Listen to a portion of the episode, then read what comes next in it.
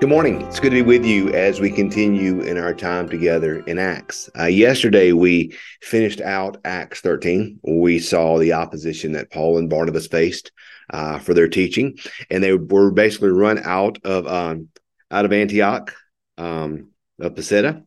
And today, we're going to see that they're traveling now to Iconium. So we're going to see.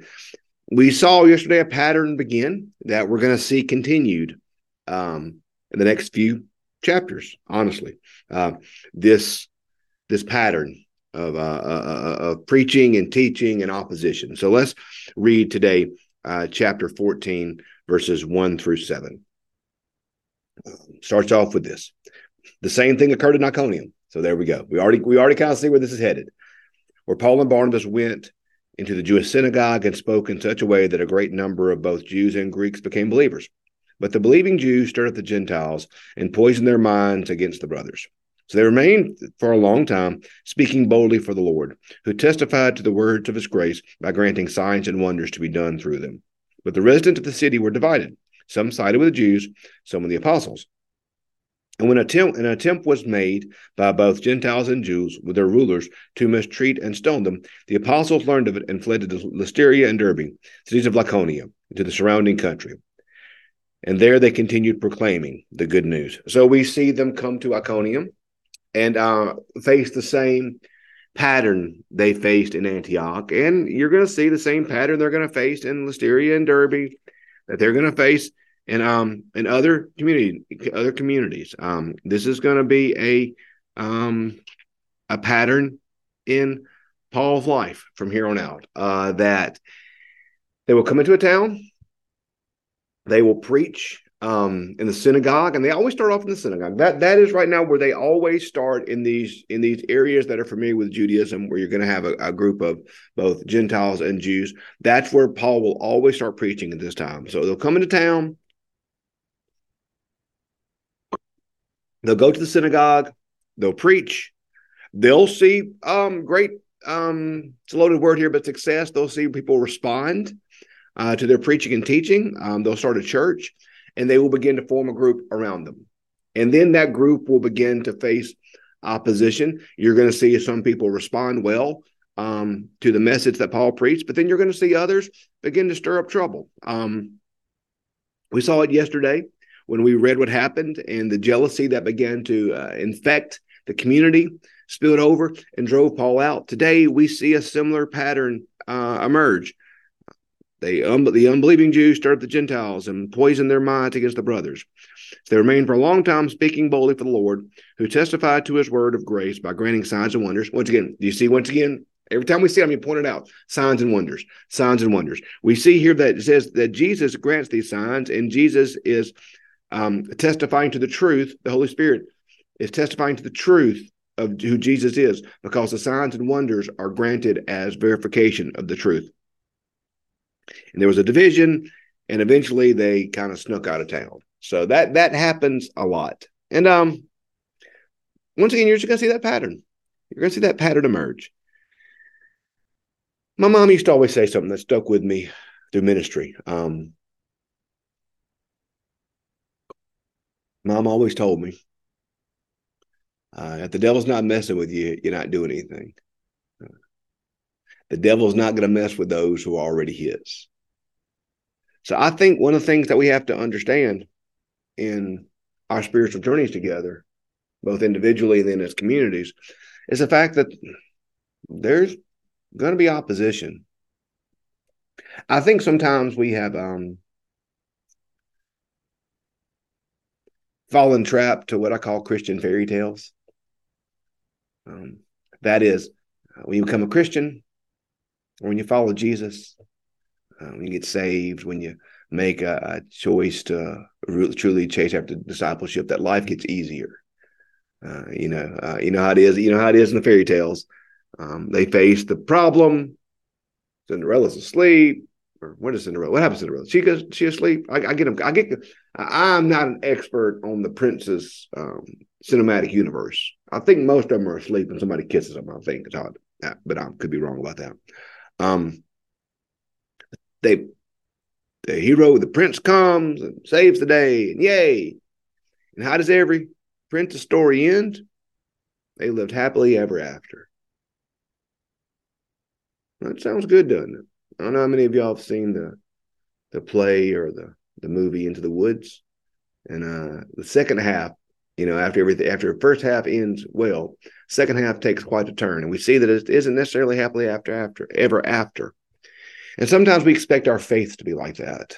We get saved, um, we make a decision, we follow Jesus, and we expect the fairy tale. We expect the happily ever after. But if you're going to study Paul's life, you're going to see that Paul Paul didn't really have a happily ever after till he got to heaven. But Paul journeyed faithfully with Jesus and faced opposition. That's why I think it's interesting when you read Acts, and then go read some of his letters, like particularly Philippians. Philippians is an interesting letter because Paul wrote Philippians while he was in jail. You know, we're going to see it uh, throughout this book. Times Paul gets thrown in jail. Spoiler alert. But Philippians may be the most joyous letter that Paul writes. Rejoice the Lord, I say again, I say rejoice. Rejoicing is full all over Philippians. And Paul wrote Philippians while he was, like I said, in jail, uh, facing persecution, facing troubles, facing trials. Paul wrote Philippians while he was facing difficult times, while he was facing great opposition. But Paul, Paul finds joy, not in the circumstance that he's in, not in the. And you're going to see this in a little bit when we get to the the the one the, the story of the jailer a little bit. Um, you're going to see this all throughout this that Paul's going to find joy in the midst of opposition. So um, don't don't give into the myth of the Christian fairy tale. That you get saved and that everything's perfect. No.